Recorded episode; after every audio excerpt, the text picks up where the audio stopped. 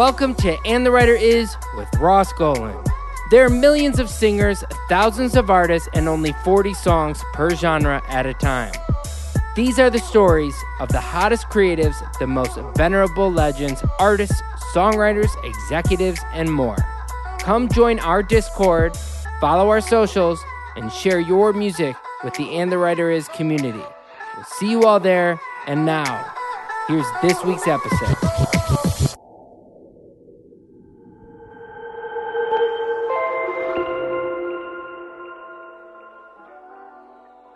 Hey, what's up? It's Paige MacDonald, and this is your weekly music industry update. Bad Bunny is Apple Music's Artist of the Year for twenty twenty-two. John Knocker Knowles, a highly beloved British music industry figure who worked with artists including Bob Marley and the Wailers, and Chris Rea, sadly passed away last week at the age of seventy-three. New York-based Reservoir Media generated revenues of thirty-three point three million dollars in Q three of twenty twenty-two. YouTube has surpassed the milestone of eighty million paid YouTube Music and Premium subscribers worldwide. Warner Music's Emerging Markets division has launched a new label called Out of Order. TikTok is cutting its global revenue target for this year by twenty percent, or by at least two billion dollars, amid a decline in advertising spending and e-commerce. Hypnosis has a big share in this year's John Lewis Christmas Sync. BandLab Technologies has hired Danny Deal as Head of Communications and Creator Insights. The France-based audio streaming platform Deezer has appointed veteran marketing executive Maria Garrido as a new chief marketing officer. W M E has signed hip-hop legend Snoop Dogg in all areas.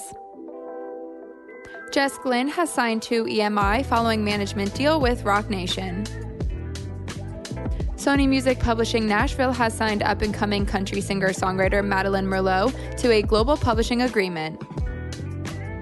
Kido has signed a publishing deal with Seeker Music. Halsey has signed with B M G for worldwide publishing. A big thank you to Charlotte Isidore of Mega House for gathering today's news. Now stay tuned for this week's episode of And the Writer Is.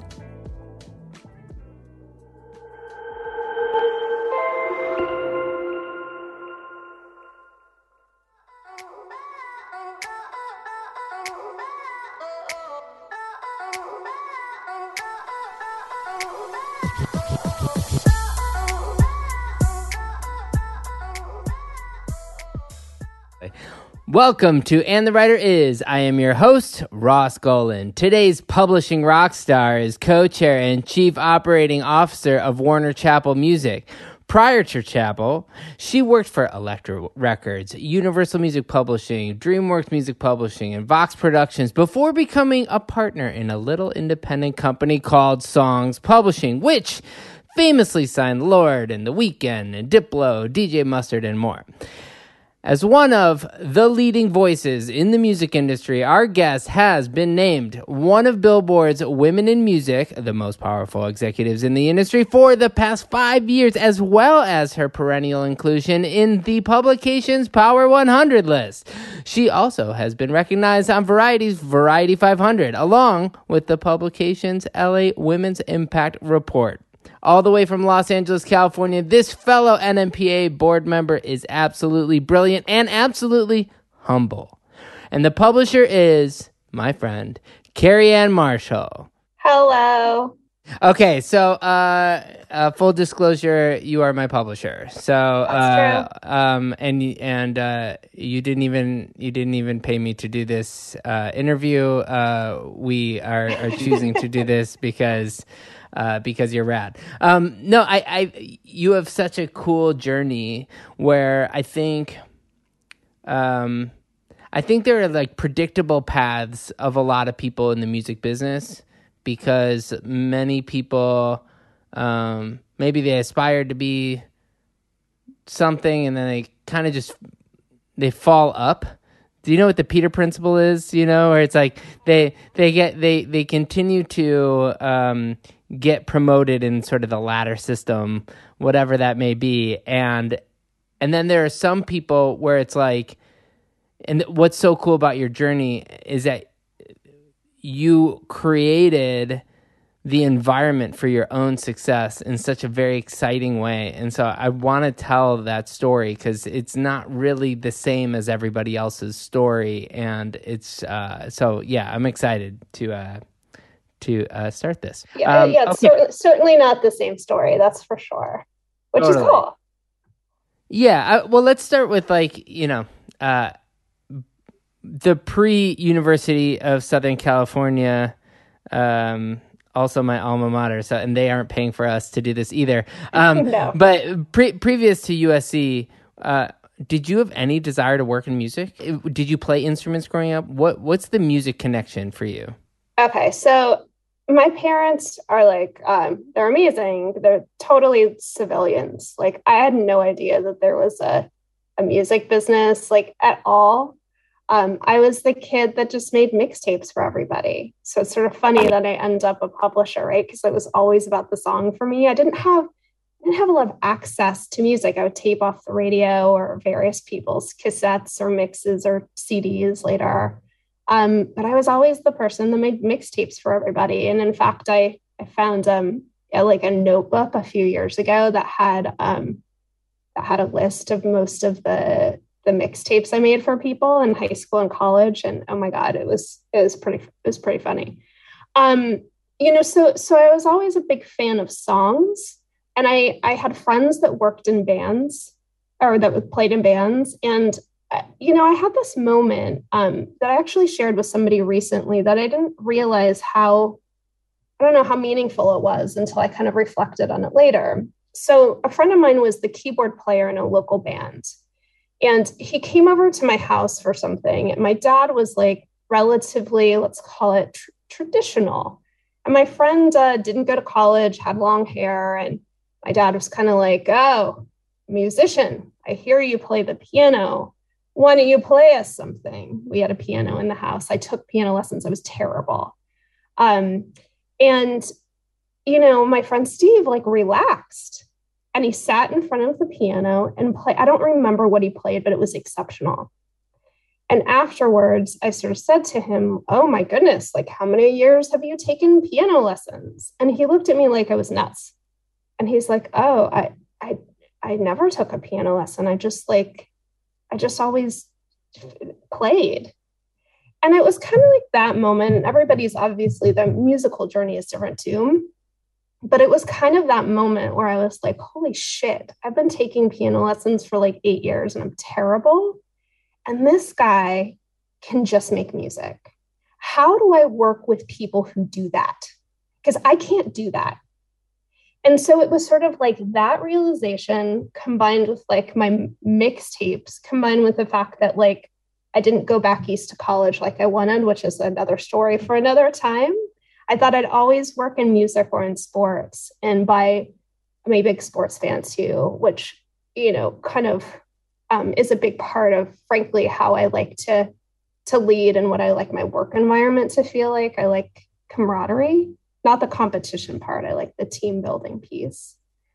But, you know, I really, um, I really, you know, I ended up going to school, as we talked about, at U S C, and that's how I kind of started to learn about the music business. But it was always, it was like, it was always music. And it was sort of at that point when I talked, when I had that experience with Steve, where I was like, oh, how, like, how do I do this? How do I help people like that? I ended up working with his band, and that led me to get, you know, a, a job at a local, you know, production promotion company, and then eventually an internship. But, you know, he and his his friends in the band, my friends, were kind of the conduit to me even starting to learn about the music business in general. Yeah, there there are two parts of this that that I wanted to comment slash ask a question. Sure. One is, we were just saying before that I, I wish publishers understood songwriters and songwriters understood publishing. Both those things should happen. And what happens for a lot of songwriters is making music and making songs is innate. It's something you were like, it, it seems so easy, and I can't understand why other people can't do that. But most songwriters are so oblivious to the idea of how to get music out there and what music is worth and what, how to, um, how, how to build off of cre- being so creative. And and so it's so interesting that, that that point is that synergy that's so natural. People want to know what publishing is. It's that. It's somebody who's a fan of a songwriter whose sole goal is to make that songwriter successful. That is the that is so it's so pure that that moment of realizing, you know, that that's what you wanted to do. And I think too, you know, because at that point I didn't even know what publishing was. I just knew it was like, I want to help people like this guy. Um, I swear, Guy and I talk about this all the time. If more people who were interested in the music business knew about music publishing, we really think there would be a lot more people that would, you know, I guess like, uh, you know, co- come to this part of the business. I think a lot of times when people hear about the music business, and frankly, me too, when I started, although I kind of started in, you know, live and booking and management at a very sort of local level. Um, but publishing is sort of that like behind the scenes. In fact, the way I got into publishing, I was, you know, I didn't think it was that sexy. I sort of like heard, I'm like, oh, copyrights. Like I didn't like connect the Steve piece to the publishing piece until a few years later. And then when I did, it was quite an aha moment. But the way I think people talk about publishing is not really what I think publishing is. And like you said, what I think publishing is, is like helping songwriters, like getting songs out there, keeping songs alive. And certainly part of that, of course, is this backbone of like administration and registration and all of this stuff that's really important. But at the core of it is like really making sure that we can help writers write songs for a living. Like that's it. And it's amazing.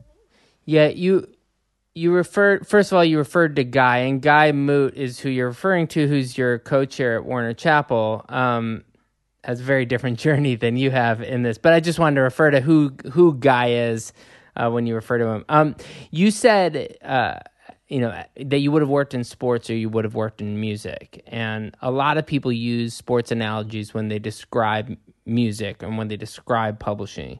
Is there a specific sport in mind when you are thinking of a sport and how it's analogous to music? And also, what um, what is your position on the team? Are you a quarterback or are you a coach?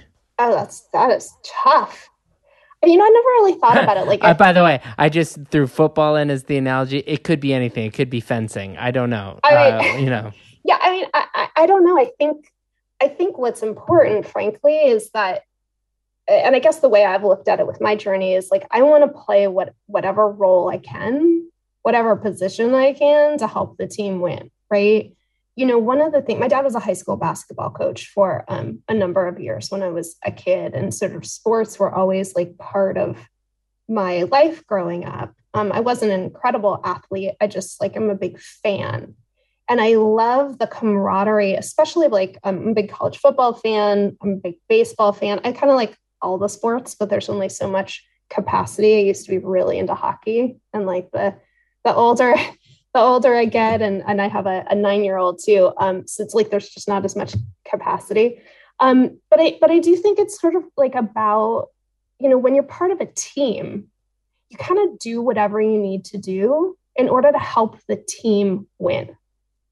And when I mean my, when I think about winning, I think about moving forward. I think about learning. I think a lot about that. And, you know, I, somebody had asked me um, recently, you know, how I always wanted to run a music publishing company. This always been my goal. And I'm like, no. And that doesn't mean I'm not grateful.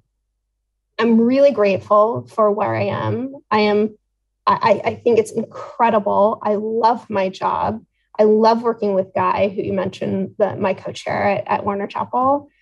But my goal was always to learn and to always like be curious and to certainly like move up, like whatever that meant for me. Um, but I, I never thought about like a linear path. I did a lot of things very early in my career that I sort of checked off the list going, okay, I did that thing. I know I still want to be in music, but like, I don't want to be a booking agent, or I don't want to do college radio promotion, or I don't want to, like, by doing them. And so I'm like, kind of not answering your question, but I do think that, like, I have been lucky enough to have played many roles, have been in many positions, right? And I think for me, it's about, like, what does the team need? How can I give the team what I need? I think maybe the role I'm playing now is, like, I don't know, it's not totally coach because there's, like, a lot of doing, but it's partially that. Um, you know, it's it just depends on, frankly, the day, which is kind of what I love too, right? Huh. It's yeah. like every day is a different, it's a different thing. Um, well, it's almost like it's almost like um, uh, maybe it's even more like a um, a front office kind of situation where it's like the because uh, just thinking of the analogy and you describing it, the team. I called you my publisher, which you are. I also have other publishers at Warner Chappell. You know, I'm signed to Ryan Press, but like I use, I talk to, you know, the entire staff, Rich and John and, and Katie and Kate and, uh, and then it, B J and, and, you know, Kurt and all these people, and depending on where, where we're talking, all of them are different in a way, almost their coaches or they're some, they're the coaches. And then, you know, there's sort of like the front office kind of thing where there are certain people that you talk to for sort of maybe bigger things or or bigger concepts. But do you find that the higher up you go, the further you are from songwriters? Or do you feel like um, you are able to maintain that moment of sitting in a living room and watching someone play piano and be like, I want to work with that person, you know, that individual? That's a really good question. Um, and something I've been thinking a lot about. Hiring for your small business? If you're not looking for professionals on LinkedIn, you're looking in the wrong place. That's like looking for your car keys in a fish tank. LinkedIn helps you hire professionals you can't find anywhere else, even those who aren't actively searching for a new job but might be open to the perfect role. In a given month, over seventy percent of LinkedIn users don't even visit other leading job sites. So start looking in the right place. With LinkedIn, you can hire professionals like a professional. Post your free job on linkedin.com slash achieve today. Now, I don't know if it has as much to do in my particular case with like as high up as you go. I think it has to do like right now, I've been thinking a lot about making sure I like dig back in, get to know more of our writers, like spend more time in that creative space that really drives me. Um, you know, the last few years of Warner Chappell, not only did we have like the black hole of COVID, which was like really gnarly, but also like pretty amazing to see how people came together. Like I have probably like, like m- many of us have like really strong feelings all over the place about that period of time. Um, but also, you know, Guy and I were new in our roles. And so a lot of the time I particularly have spent the last few years is working on um, process and organization and all of these things I think will help the songwriter experience be better, ultimately will really help um, our, our songs be more present in the world. Like it's efficiency stuff. Um, you know, I also have the, you know, since my path has been different, like a lot of people I think in the role that I'm in or role like the one I'm in have kind of like through their career gotten farther and farther and farther away from writers or from, you know, like where they started or whatever. Um, but, you know, it's songs, we were, we were doing everything. We had to build it. So like, I think I'm a lot closer to the work than a lot of people who are in a, a position that's kind of like mine. Um, you know, we had to be, you know, I came to songs. Um, my last role before that was a synchronization executive. But I had had this background of doing like all these other things and knew a bunch of people in the business because my path was so nonlinear, let's say. Um, and so like it was, I love to build and I love to bring people together. And that like community piece is really what I think a lot about when I think about sports, I think about work is like building community, whether it's the writers or the people we work with. So, you know, I, I'm lucky to have a pretty solid community and foundation. And I'm excited now that we're sort of, I don't know if we can say like COVID's like not over, but like we're able to be out in the world more to really kind of marry that community piece, the creative piece, with a lot of the other work that I've been doing. I think kind of ebbs and flows. Um, yeah, I do yeah. think that probably for a lot of people, Ross, you do get farther and farther and farther away, and our responsibilities are different. You yeah, know, yeah. they just are. So we have to balance it differently. Do you feel like your experience having worked in sync executive, you know, as a sync executive, and I, I want to go back to your journey a little bit, but sure. you know, you have Wendy Christensen, who's the first person I ever met at Warner Chappell long before I signed there, who's just a, a genius at what she does, and, and that whole staff, uh, Millie and whatnot. Do you find that? Um, Do you like walk into that office and and feel like more at home because that's something that you you had spent so much time working in sync? Or do you find that the A and R part of the business is, is exciting because it's something that wasn't what your last position was? I, I'm going to answer your question pretty differently. I think I'm really obsessed with our admin team. Oh, nice. I, yeah. I think people sort of forget that administration is almost like the circulatory system. You know, it's like it touches every single department.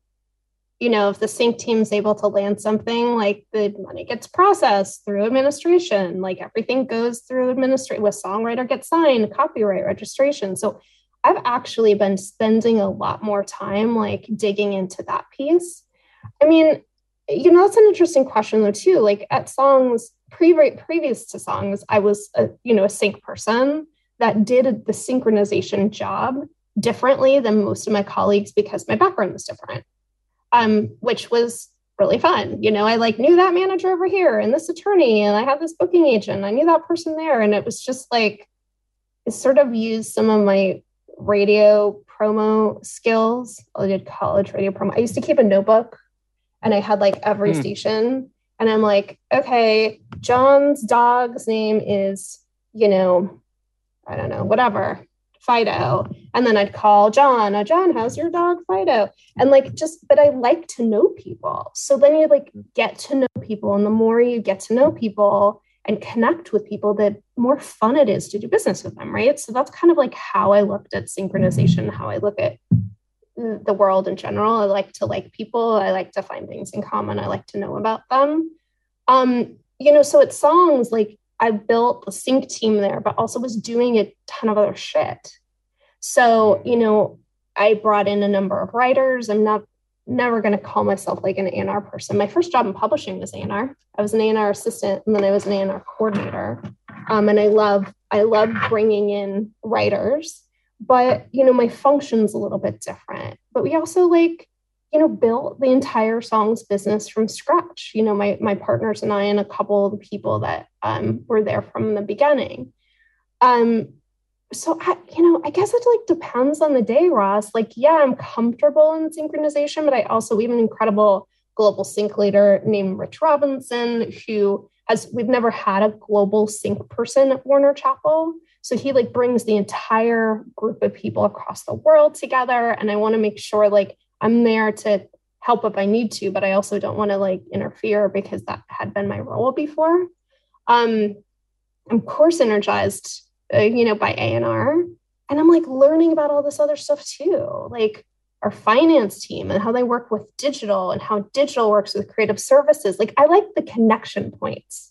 Right? Like I get really yeah, it's, nerded it's out. When, like, yeah, it's when it's really like the the music industry is so deep. And when you were saying your parents were civilians, nobody teaches you. You think of music industry as, oh, they're those artists or they're those singers on American Idol. Maybe they're those judges. Totally. That's like that's like the version of that for when we were growing up. Like that's uh-huh. what we thought the music industry was. You know, you heard about people getting signed, but that's it. You don't realize that Katie Hyde in admin is is processing everybody's splits, or you know, the just the vastness of of just a publishing company in itself in the music business is so intense. It is. And I think that like one of the things that's really important, I'm sure in any business, but that we try to really, you know, we've really tried to work on at Warner Chappell, it's like every single person adds value.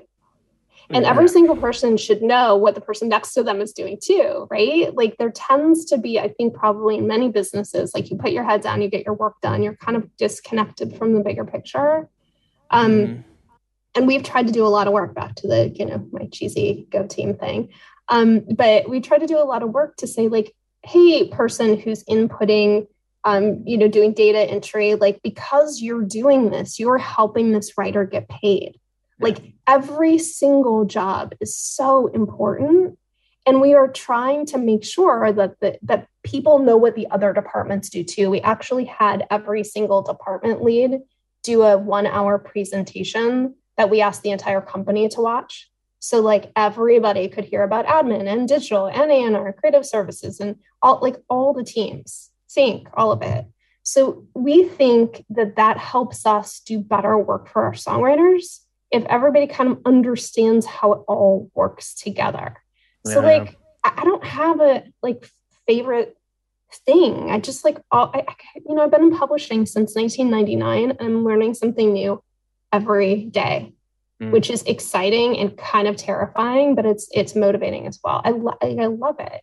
It says a lot about how the industry evolves too, that whatever was going on in nineteen ninety-nine is, you know, if, if the human anatomy changes its cells every seven years, uh, you can probably assume that the music industry does a similar thing. And so the the rules that go along, some of them are archaic, but uh, so many things are moving on technologically, and how things are moving and the way music's consumed is so different than nineteen ninety-nine that like it is exciting to see, try to guess what's what the next steps are. Um, But speaking of steps, let's just quickly go through a little bit of the journey. You know, you graduate from, from U S C, and the first, you, like you were saying, you started doing internships. Was that during college or was that after college? It was all during college. I finished at night, actually. Oh, interesting. Finished. Huh. Um, but I finished yeah. at night. My mom works at U S C, so it was like uh-huh. pretty, pretty cool. I, I, I had like a pretty interesting path once I got in there. My mom like got a job there. She still works there, so like I bet I better finish. Um, but yeah, I, I was working throughout the whole time. I didn't have a car for a lot of that, so I like had to get. It was a little tricky, and we couldn't do this, right? You couldn't just like get on a get on a yeah. Zoom or whatever. Um. So like I was working for this company that managed my friend's band and during college, and I, I like was booking tours with like a Pole Star, which is, you know, the, um, I guess it's like a, it was a book at the time where it would like list every single venue, um, and a map and a calculator. So I'd like cold call the venues to see if they would book my band. And then I'd have to like take the calculator and the map out to see how far you could drive in a day. And then I like, try to like route the tour. I mean, it was ridiculous. It was like a great learning experience. And at the same time, I don't remember, I'd been at U S C a couple of years. I think at that point I got an internship at Elektra Records in the A and R department. And I was like just helping go through demos and stuff. It was like my first exposure at all to the actual like business. Like at my other company, I sort of knew the guys in the clubs. I knew some booking agents, you know, like bits and pieces, managers. Um, so I knew some people, but I sort of was on the outskirts. And then um, at Elektra, I had this A and R internship. And then one of the guys, funnily enough, I'm going to have a conversation with him today, still in the business, who was an A and R guy, um, then kind of put me up for this college rep job. Um, and at the time in the L A market, the college rep job did radio promotion for all the college stations, which in L A was kind of a big deal because it was like K C R W, K- KXLU, like some pretty great stations. And so I was in charge of that, as well as putting together like kind of st- street marketing stuff. Um, and it was great. It was great. Um, and then it was nineteen ninety-nine. And I was like technically graduating, but also like, it was like the year of the mergers. Like Polygram and M C A had merged and become Universal Publishing. There was like a bunch of turmoil in the music business. I didn't know what I was going to do next. The folks at Elektra were really great. And I was like very grateful to have job opportunities at Elektra. They said, you know, there's a radio promotion job in San Francisco for like, I think the alternative rock stations or something up there. And then there was a F M R job available. Um, and was I interested in either of those? F M R was like a field marketing rep. It was like the person for a region that would put like the C Ds in Blockbuster, Blockbuster Video Store Tower, um, right? Like any Sam Goody, whatever. Um, didn't didn't do that. Dodged that bullet, right? Like that's a different business now. And then a friend of mine was was a booking agent on on his own, and he's like, "I'm looking for help, and you have booking experience. Why don't you come, um, be my like junior booking agent?" And I like didn't like booking of them. Like I know I want to be in the music business. What else can I try? So at that moment, um, I've told this story a number of times, but I, it's like it's it's you know it's real and it's sort of it's a good story. Um, I went to see X play at the Palladium. Elektra Records had just put out the X anthology and, you know, they were doing a big show and I like snuck into the V I P as I tended to do because I kept, you know, my wristbands in my car, slid them on my wrist. It's like, I'm already upstairs. Um, and I ran into a friend of mine uh, named Betsy Anthony, who at the time was the head of West Coast A and R for the new Universal Music Publishing. And she said, well, you know, there's an assistant job available on my team, on the A and R team, you know, not working for me, but working for some of these other people. Um, I could throw your resume in the ring. And I was kind of like, okay, okay, tell me. And she's like giving me all, you know, all these things. It was like connecting it kind of to my Steve experience a little bit. It was like, it's the beginning. It's like where it all starts. It's where it, it's so creative. And Um, and then I, you know, she's like, and I love it. And here's why. And I said, oh, okay, well, could you put my resume in the mix then, please? She said, only if you're serious. Honestly, only if you're serious. There's so many people that would want this job. And um, she passed along my resume and I got the job. And that was my first job in music publishing, was at the, in the A and R department at uh, Universal Music Publishing in nineteen ninety-nine. It's so interesting, like, all you want are these people who, that that's your Yoda. Do you know what I mean? That's your, that's your, it's the person who heard, heard your youthful hubris and instead of throwing away that opportunity, she, she didn't let you do that. And she, she, she used that as a learning moment, as a teaching moment. And that's just like, I think we all look at those people who, you know, are mentors in the business who had to hear us say some stupid things along the way and not and not throw us us, us away the way we would have thrown them away. I think that's been the um, I think that's that's am- amazing to have someone like that.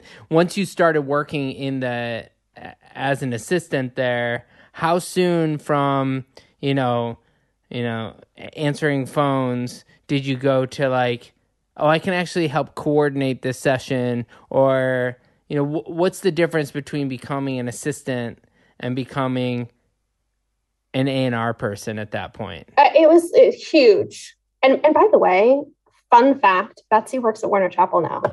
Isn't that cool? Oh, yeah. yeah, she's in what the creative that? services team. Oh, very cool. All right. Super fun. Shout out, um, shout out Betsy.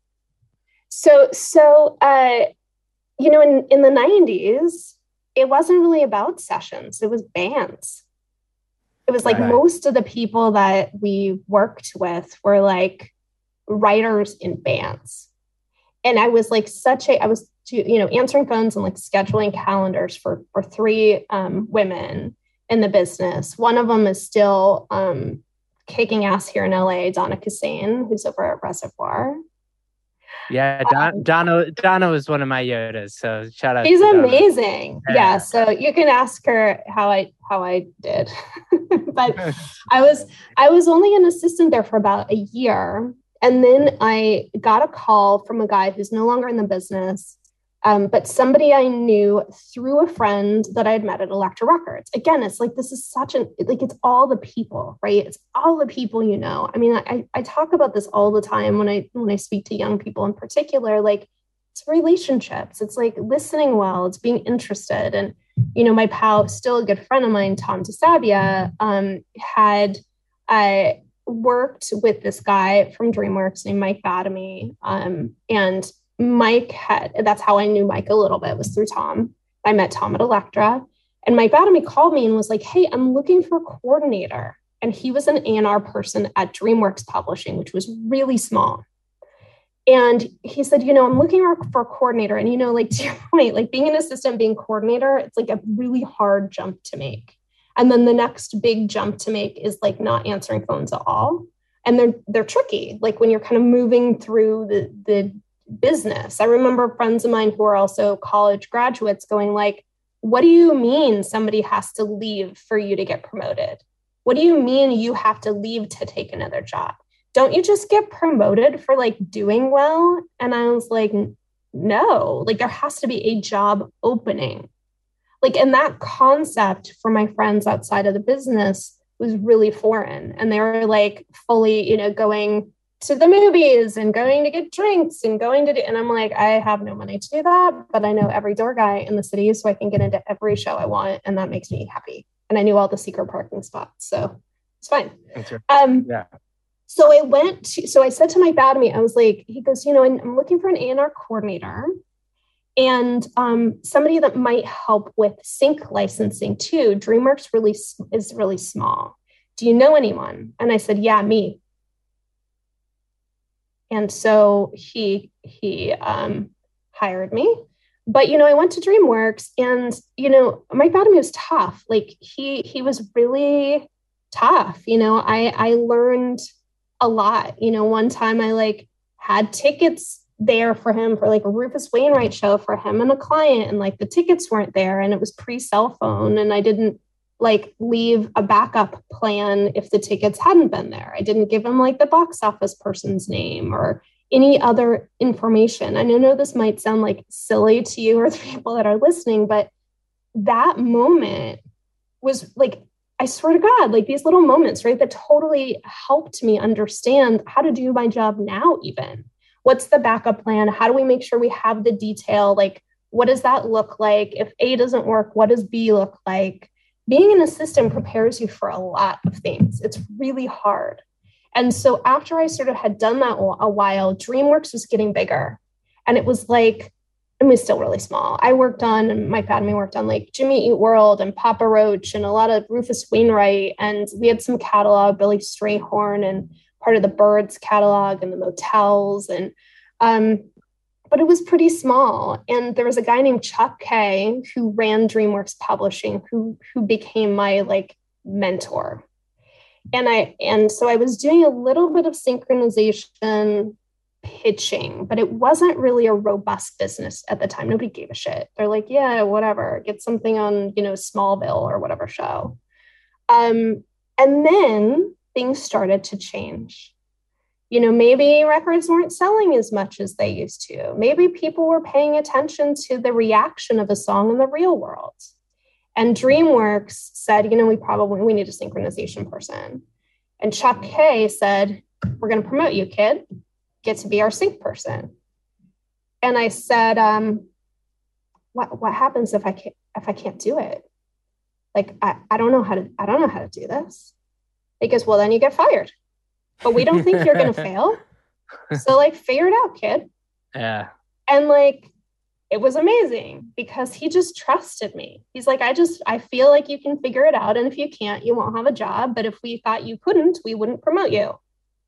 Just like super matter of fact. Chuck was always like really matter of fact. And so like that was kind of though where I fell in love with publishing too, because I was, I'd never worked with catalog before really. And it was kind of like, okay, well, we have a few of these like Sammy Cahn songs. He wrote Come Fly With Me, but like I have five songs in our catalog and let me see how many covers of Come Fly With Me I can find.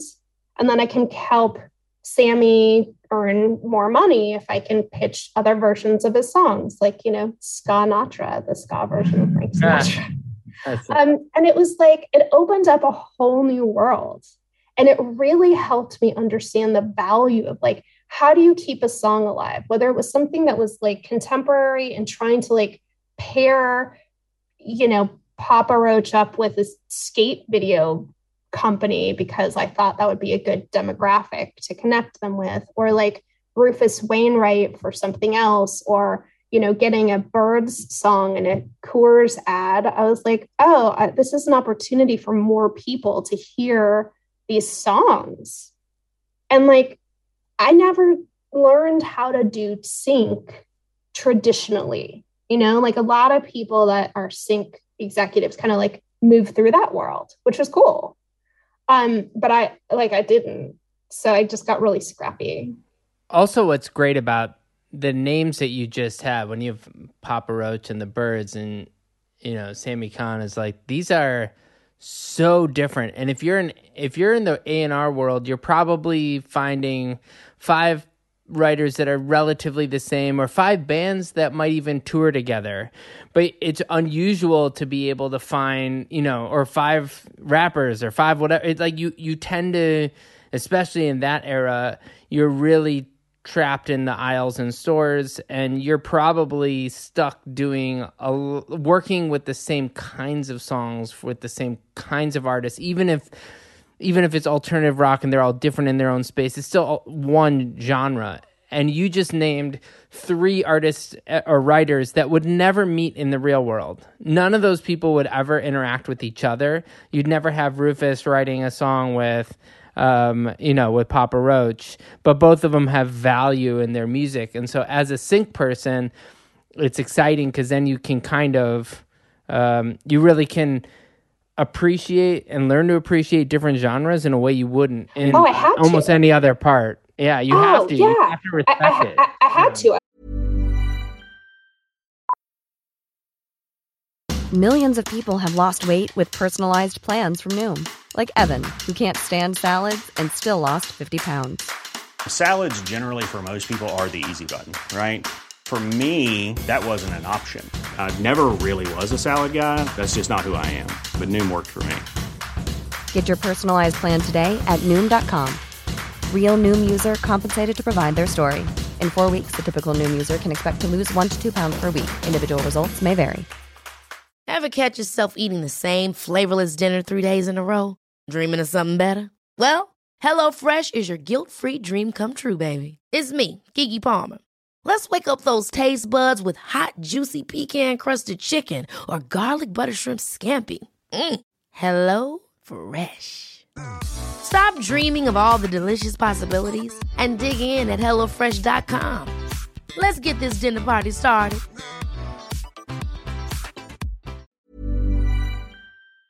I was like, okay, even if I don't like this thing here, who would? It has yeah. value. There is value here. Like, wait, how do I, how do I help? And it like, it, it like reminded me of making mixtapes, right? Like that was yeah. really what I was doing. And it was, it was you- so funny at the time though, because, you know, it was pre, you know, internet, anything. So if like a music supervisor I talked to was like, I'm trying to replace this song because it won't clear, I couldn't just call up the song online. I had to like go to Tower Records, buy the album, listen to the song on the album, and then go through my catalog. And it just like was an incredible, I like fell in love with it. Billy Strayhorn wrote Take the A Train. Like all the, like just... you know, Lush Life, like all of these songs, and like just digging in and learning their stories. I was just like, this is incredible. And it, I, you know, I have been so lucky, Ross. I have had two jobs, three, if you count Warner Chappell, which I fully think you can count, where I'm like, I would never leave. I will be here forever. And then DreamWorks got sold. So I went back to Universal, which we can. Yeah, I was going to add. No, I mean, that's an interesting thing to walk back into, uh, to go back to your previous employment and then work there for a few years. It's a different... It was different. It, it was, you know, yeah. Totally, totally different. Did, did Universal buy DreamWorks or did no. DreamWorks sell? Oh, so this DreamWorks was a sold total, to like a, some, it was like before all the funds and banks that you see now, but it was sort of like that. It was like some sort of company that wasn't a music company. It was like Dimensional, I think it was called. Um, that bought yeah. DreamWorks, but I left first. And I said to Chuck, so sad. I'm like, I just, I, I'm like so in the groove. I love what I'm doing. Um, Chuck was retiring again. And he's, I said, Chuck, like, you get to retire now, having this experience. DreamWorks was like an um, DreamWorks was like a family. It was amazing. We worked really closely with the record label, but didn't have all the same stuff. Um, but when we did have, you know, crossover, we got to work together very well. And I said, this is like the best job ever. Like, how do I chase this? And he goes, I, I don't know, kid, doesn't get better than this. So yeah. was, I'm like, thanks, Jeff. Um, it's hard to explain, like, the family vibe in a business when when you when you hit that stride. It, it's really hard to imagine, you know, where where it's no longer this employment, but it becomes a place where it's like semi friend, semi work, and you just kind of go and enjoy your day because you're working on stuff. Is it's hard to beat that. And going to to Universal, and, and a quick shout out to Billy Strayhorn, who, for those who don't know, I think he's one of those classic writers. He did all the Duke Ellington songs for an era. Um, fascinating individual. Uh, in it, his his role in jazz music in that era is really unique, and he has a unique personal life that I think people should dive into. But that's another thing. So you go to go to Universal, um, and you said you said, well, we don't really have to talk about that. Why? Oh, well, I just don't want to, like, I don't know, like, hog the whole thing talking about my, well, we can. I mean, I, I've had, I've just had lots of stops I mean, along said, the way. Well, I think what's, what's you know, uh, when I talk to songwriters, I look at their discography a lot. And and one of the things I, I, I note a lot with writers, and the further in the interviews that we've gotten, the more I ask questions about the downtimes. You know, what happens between the hits? And the, your career has had... jump here, jump there, jump there, but it's it seems like three-year contract kind of things, and you've moved in, like, it's it's um there are certain writers who've been able to curate their discography, and like you were saying, you know, it, even at DreamWorks, where you didn't, you know, where do you it felt so good, why would you, you know, you some of those jobs you wouldn't leave, but it feels very curated. You went from that another three-year stint somewhere, then you go to Universal for three years um, before you make the jump to songs where you kind of like take the risk, you know? Yeah, well, I mean, I think like, so DreamWorks would have been longer if it hadn't been sold, right? Um, and I do like to get, I've learned a lot of British terms from working with Guy and some of my other colleagues. I like to get stuck in as long as I feel like I'm learning, mm-hmm. you know, right? So So I go back to Universal as a sync executive. Um, and there are some great things about that too. You know, I learned that for me at the time, being at a big company was probably not where I wanted to end up. And so when Matt Pincus called me, and this is like super serendipitous too. So Matt Pincus owned Songs, was my boss and my partner um, and the owner.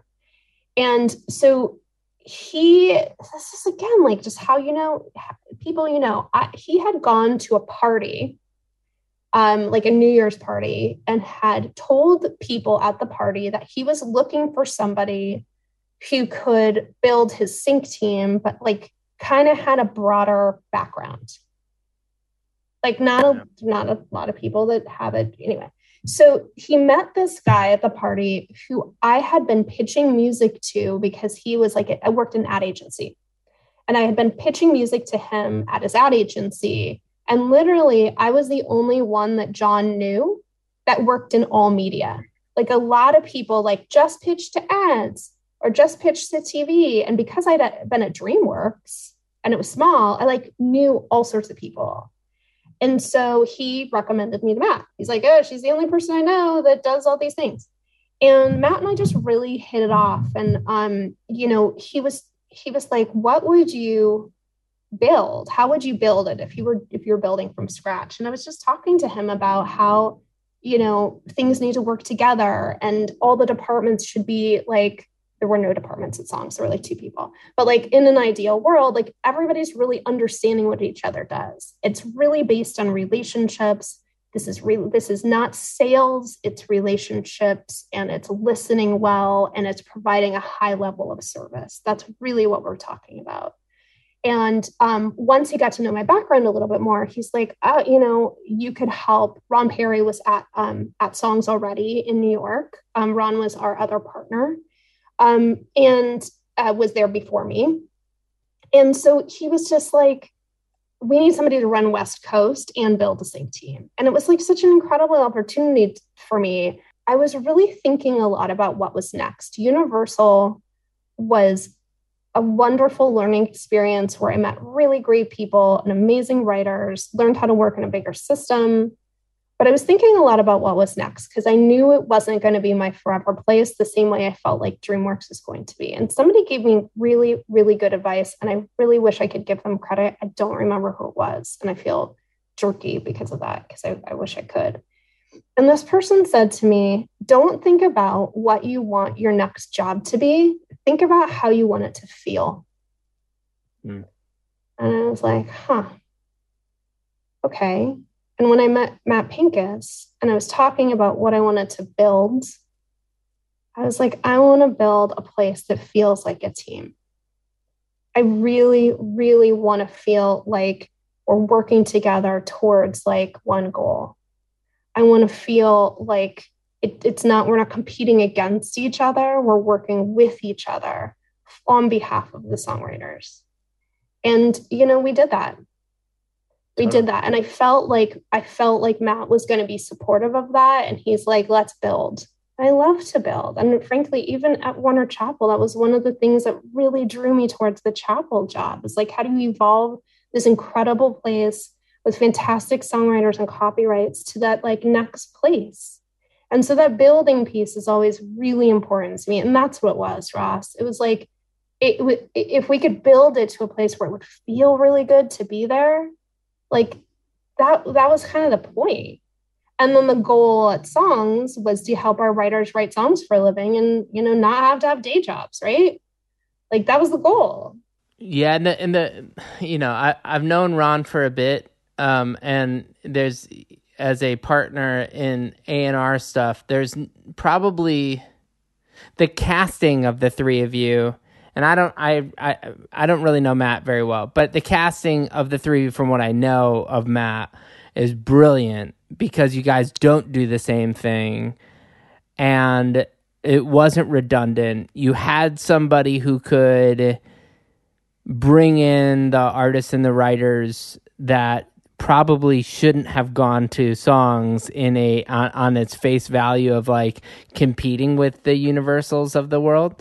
You know, and and I think like, you know, by the time I was coming up and I would meet these Songs writers, and I know you have some people on your A and R staff that were at Songs, you know, that the whole process of um, watching the quality of writers and artists that you guys were able to procure is was really impressive. Um, it seemed like. It seemed so hands-on, um, but, you know, when I look at how there were, you know, a few hundred writers and it wasn't a huge staff, how were you guys able in a small company to get so many writers, so such quality artists, and maintain the family vibe within the writing and writers and the publishers? Um. Well, I think, gosh, you know, it's something that we're really proud of too. And you're right. Like both Matt, Ron, and I did different things and were interested in different things and appreciated what we all brought. So that's why I think it like worked so well for so long. We were in it together for twelve years. Um, and again, like I, I, I wouldn't have left.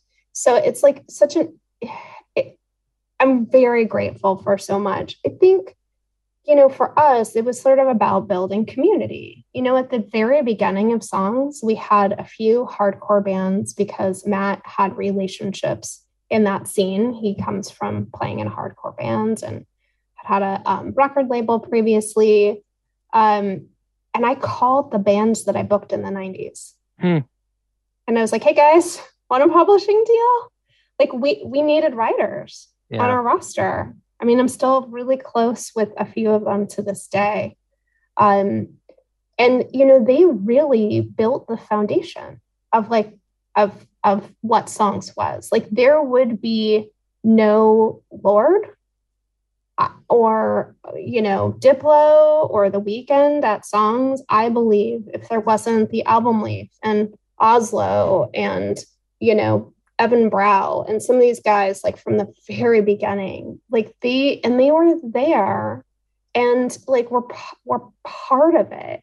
And they felt like they were part of it. Mm-hmm. And so, you know, as the company got um, bigger, even though we never got that big, you know, we really, like, this concept that we have at Warner Chappell now, it's creative services team, which kind of does something different than it did at songs. But the concept started at um, at songs, because we're like, okay, a few years in, gosh, probably seven years in or so, we started to, to sign, you know, some really significant writers. And you know, we were also lucky because a lot of the mistakes we made, because gosh, you know, everyone makes mistakes, right? You just have to learn by fixing them in the moment. And that was like incredible training too. It's like, oh, oh no, there's not nobody else to rely on, right? It was just us. So if we like fuck something up, we had to learn how to fix it.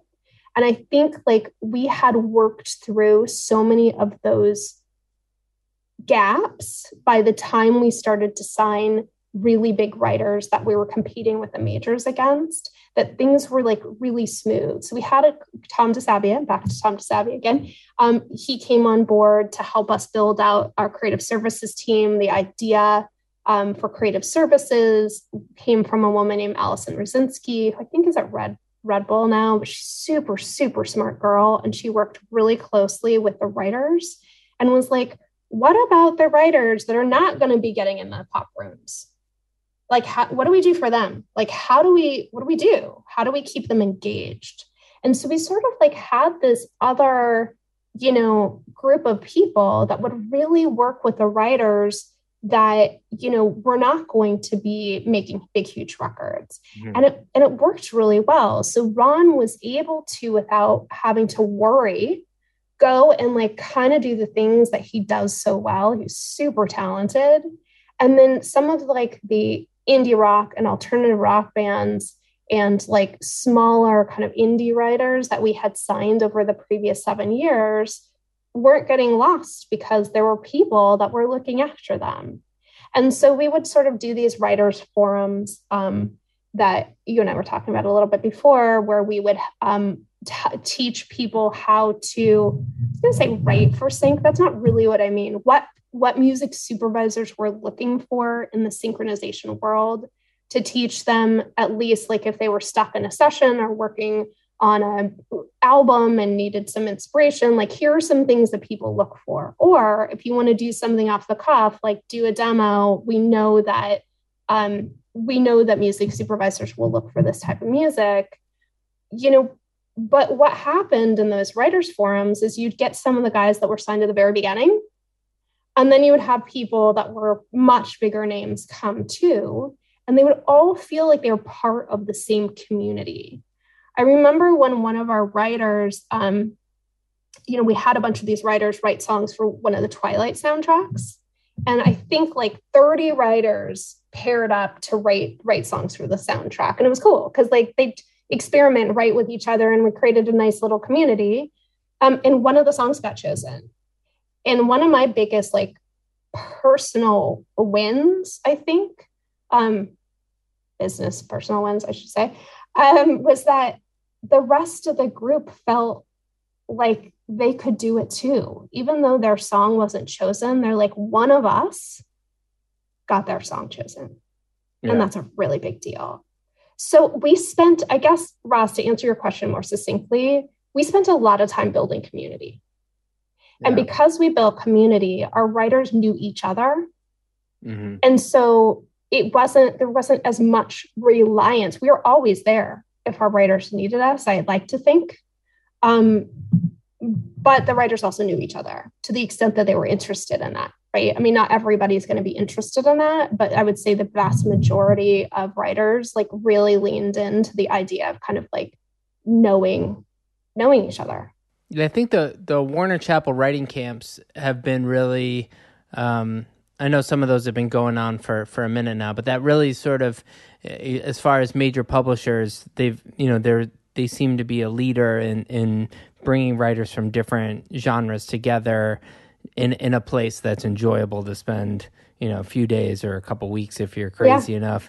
Um, you know, it's like yeah. it, that that helps. I I guess, you know, it, the sale of songs was so public. Yeah. Um, there are there's a blessing and a curse attached to that. Like, one is it's amazing that that song sold and did so well, but it's probably slightly vulnerable when when when you see those kinds of things. Um, was there ever a part of you that was like, you know what, I'm just going to go right off in the sunset and just like, and, and call it quits after this? Or cause um, you're, cause you go from just when you're like, you could probably cap your career at the end of songs. Well, you that then was the go, plan, Ross. You then go somewhere and like, you're, this is nuts. Like, I didn't want to do anything else. And our plan wasn't really to sell it, um, until it became irresponsible not to consider that. Yeah. Right. You know, and that was something that was really a struggle for me. Um, it's really a struggle for me. Um, you know, again, like, it would have been irresponsible not to do it, but then unwinding from that was like a lot harder than I expected. And to your point, it's like, I'm me. What about all our fucking writers? Like, how yeah, do they right. feel? Like, oh my yeah. God, I felt, but then I felt like I couldn't have big feelings about it because really, who gives a shit about me? Like, I made money off, off it. I was a partner. Yeah. So it just like felt like really conflicted and like kind of, I just felt really not good. Um, it was really, really hard to disengage, frankly. And I, I didn't think about, I, I did think a lot about taking a break. I was like, oh God, I can't, I can't. Like, I just, somebody was like, oh, start songs again. I'm like, no, no. I'm not going to chase that. So the one thing I felt really strongly about was that I was not going to try to chase songs or do songs two point oh. I felt like it was so special. And we had like such a great relationship between the three of us, to your point, all of us kind of doing what we wanted to do within, within that, um, you know, and as the company grew, we really took on more, you know, obviously we took on more, right? Like Matt was doing a bunch of like, he was on the N M P A board. Right. And, you know, Ron was like really leaning into the pop world. And I was working on a lot of like, just like almost like the heart of the business, like how it all worked together and, you know, building the different, building out like the business with my partners too. And, you know, trying to keep that, that community and heart intact. And so, you know, what, to be honest with you, like what I really thought is like, definitely not chasing songs and definitely not going to a major, like no way. And, um, cause I'd had, you know, those experiences before. When the Warner Chappell, um, opportunity came up, uh, you know, I was talking to John Platt about it cause John was running Warner Chappell at the time. What was really compelling was that, you know, Warner Chappell's not as big as Sony or Universal. I felt like there was the possibility to really double down on some of the service, some of the things I loved about songs. And I felt like there was an opportunity to build. You know, John was kind of like, look, I, let's take a look. Let's partner together here. I'd love for you to come in and be my number two and like, just take a look around and see how we can like evolve the business. Like, I just, you know, I, I need some help. And, you know, he really took a chance. I mean, we didn't know each other previously, by the way. I think some people are like, oh, you guys knew each other for years. And we, we had met during the song sale process mm. and really connected. And I, I called him, um, when the sale was sort of public to say like, how did you tell your writers you were leaving Sony? Cause I got to call my writers. And we had this like really lovely conversation about it. Um, and so the opportunity to come Chappell, I thought, gosh, you know, if I come in at such a senior level, maybe I can actually add value. Maybe I can make real change. Maybe I can make it feel, back to that feeling thing. Maybe I can make it feel the way I, I, I want. Um, And so that's why I took that. That's why I took the job. And obviously it sort of changed. John announced that he was leaving like two months after I started, um, which was quite a surprise. I did not know that. Um, you know, I got paired up with uh, Guy Moot and got elevated, and he and I are now co-chairs. And it was like total whirlwind time. But, you know, I think it's important to know during that, I was lucky enough to be able to just really talk to Steve Cooper, who's our boss, and even Len Blavatnik, who owns um, Warner Music Group, about like what I love about publishing. And I just thought, God, you know, if they're not interested in it, then I'm going to peace out. Like, really, this is not, I, there's, there's no point. Like, what is the point if they are not interested in what I love? And, you know, they, they endorsed that. And when I met Guy, Guy and I hadn't met before. And Guy and I just totally connected over the love of the songwriter. You know, he and I have both been publishers almost entire careers. And, and we love it. And so it was just, we only met a couple of times before I think both of us were like, we can do this. Oh my God. And now we're almost four years in together, three and a half, I think. And it's pretty remarkable. We have very different styles, different backgrounds, obviously both coming from creative, but different parts, right? Um, different parts of the world. We have not ever, I'm going to knock on wood now, but um, not been aligned. We've maybe sometimes had different ideas on how to get to a certain place, but we trust each other and we like each other, even more importantly. And it's been so much fun being able to try to, you know, to work together and, you know, hopefully, um, you know, help evolve the business. I think you mentioned something earlier, Ross, that I was just sort of thinking about that I think is kind of important for me to bring up here, which is like the music publishing business in nineteen ninety-nine. It's really different than now. And sometimes I have to check myself a little bit because I've always felt like I've been pretty progressive. In fact, at songs, especially at the beginning when I was, you know, doing a lot of the synchronization work myself, um, people at majors would get really pissed because I was much more flexible on like negotiating. And I always think about adding value. What does that mean? It's not always about a dollar amount. Sometimes it is. Sometimes the value is in the dollars. Yeah. Sometimes the value is in the demographic. Sometimes the value is in the relationship. It is not, this is not a cookie cutter business and it shouldn't be. So how do we think about where the value lies? And I think, you know, even relatively recently, as the business almost like is evolving quicker and quicker and quicker, right, in front of us, I kind of caught myself when I was talking to one of our catalog writers, um, who's still active, but we have we have their catalog too. And he was complaining about a sync fee. And I talked to our sync team and made made sure that, you know, we were all aligned on everything. And I'm just like, I don't want to be the person that's saying, like, get off my lawn. We got to hold on to the way things used to be. Like, I've never been that person. So to be that person now would be a problem. But the business is evolving so much more quickly. And so I said to this writer, I was like, listen, you and I've worked together a really long time. We trust each other. I would not have told you this in twenty seventeen, but I'm telling you this now. If you want to keep your songs alive, He, this is one of the things you're going to have to consider. This is the way it's going. It does not mean I'm devaluing, suggesting you devalue your copyrights. I'm suggesting you look at what the value is right now in twenty twenty-two. And that's something that I have to make sure I continue to think about too. Like, where does the value lie? What makes sense? What's worth a compromise? And what's worth really sticking to our guns? I mean, you and I talked a lot about that in the N M P A, right? Mm-hmm. You know, what does it mean? Um, what does the future look like? And I just think that that's like a very, very important thing. Like, I always want to be checking myself on that, but the business is changing so much more quickly than it ever did before.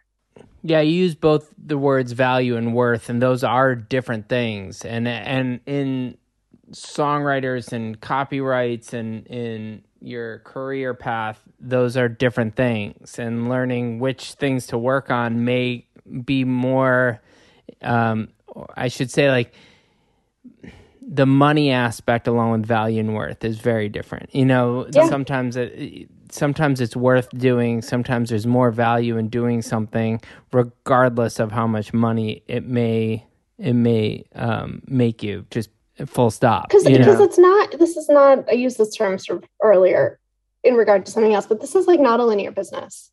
Yeah. And publishing, similarly, it's like, this is not how it works. Yeah. So we really have to think about, like, what does it mean to be a songwriter now?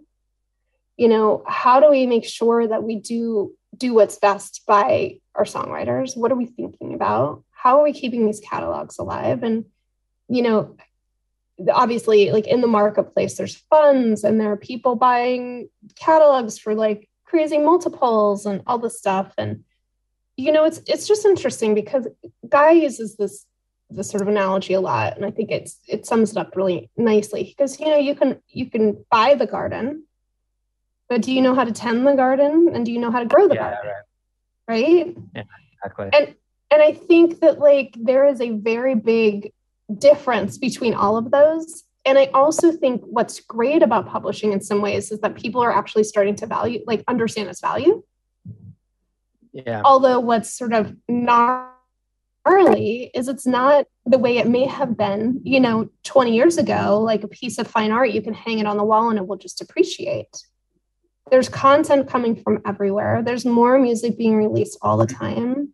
Yeah. If we want these songs to stay evergreen, then we need to actually do the work to keep them alive and to grow them. And that means something different in twenty twenty-two.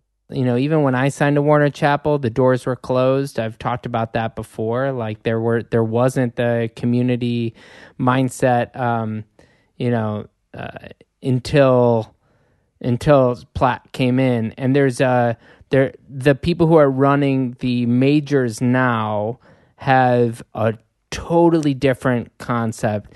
You know, what you see with um, what you see with Jody, what you see with Platt, and what you see with you guys is a whole other kind of community that uh, it, it is, you know, it, it's just different now than it was then. So even the way things are being run is very different. But you know what, though? Like, we all love songwriters. Yeah. And we're all publishers. Yeah, like, but that was different. That that should have been the same comment then also, you know, twenty years ago. And it wasn't that. It was like, it was a lot more like, I am, uh, um, there was a lot of ego attached to the publisher as if they wrote the song. And that feels like that's, the, the people who are running the show now don't have that same ego that that I feel like you we had at that point when I talked to executives. It was, there was a lot of, um, look what I published. Um, and not necessarily look what my songwriters wrote. And that's different. And on that note, we're going to go to this next segment, which is five for five. I'm going to list five things. Yeah. You just tell me the first thing that comes off the top of your head. We're going to start with U S C football. Ooh. Great offense this year, but I don't know about the D. We'll have to see. Excited. Uh, excited, excited about, about the new coach. Yes, no doubt. Uh, the next one, we're going to go with uh, Matt Pincus. Uh, fantastic. Wonderful friend and great boss. Smart guy. Ron, Ron Perry. Perry. Super talented. Super, super talented. My God, this, these are great. Like, I love my partners. This is awesome. I, by the way, I love being a partner. Can you tell I had a par- partners at Songs? Yeah. And I love having a partner at Chappell. It's wonderful. It's great. Guy Moot. He's my co. He's the best. I'm super happy to be doing this with him now. Like, we talk about it all the time. Like, it's really, you know, I think it would be hard to do either one of our jobs on our own. And we're both really grateful to sort of have each other. Warner Chappell Music Publishing. Ah. History, incredible foundation, wonderful songwriters. Can I tell a quick side story? Mm-hmm. So Chuck Kaye, who was, like, you know, my mentor, and I have all sorts of other stories to tell to to talk to tell about him another time. But he once ran um, uh, Warner Publishing, and he bought Chappell wow. to make it Warner Chappell. And he was the first person I called when I got this job. Um, first person I called when I came to Chappell, and then first person I called when I got the co-chair job. And it was, like, the coolest moment being able to share with him that I was now in this role, sort of like the role that he had. It's pretty great. Uh, it's amazing. Um, that really is amazing.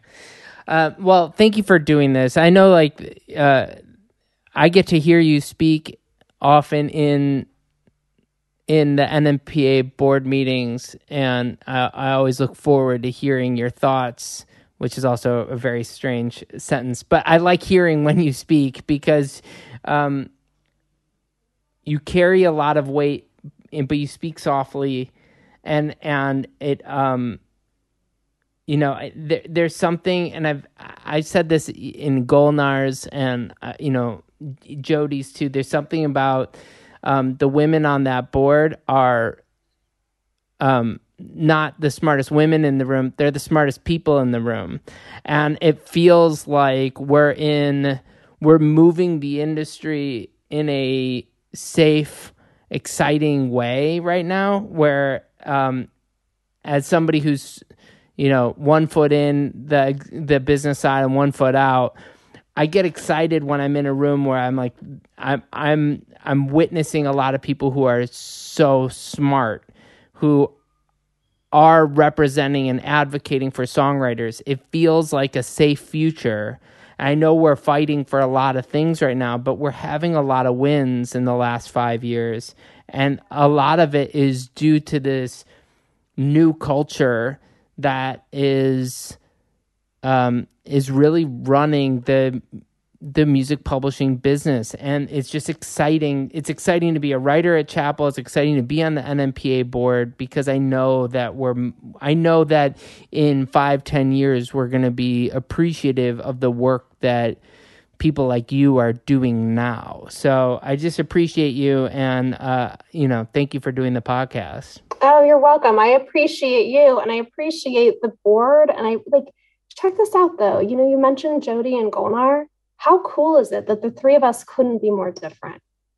Totally. You know, there's not like a profile for you to be, you know, a woman in music or a person in music. You have to be one way. Like, I just think that's really, really important. But people just sort of follow their own path and like ask lots of questions and try to stay passionate. Like, I love my job. How cool is yeah. that? Not everyone yeah. gets that. Yeah. Totally. Well, thank you so much for uh, for what you do, and uh, we'll we'll have to do a follow up in, in a couple years when we can see where Warner Chappell is then. Sounds good to me. There you go.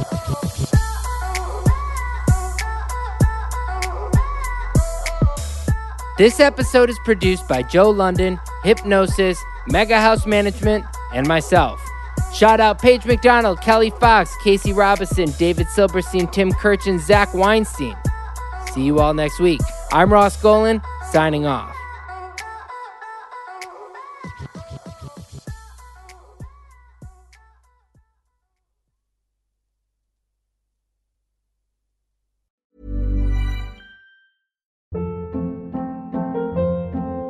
Hold up. What was that? Boring. No flavor. That was as bad as those leftovers you ate all week. Keke Palmer here. And it's time to say hello to something fresh and guilt-free. HelloFresh. Jazz up dinner with pecan-crusted chicken or garlic butter shrimp scampi. Now that's music to my mouth. HelloFresh. Let's get this dinner party started. Discover all the delicious possibilities at HelloFresh dot com.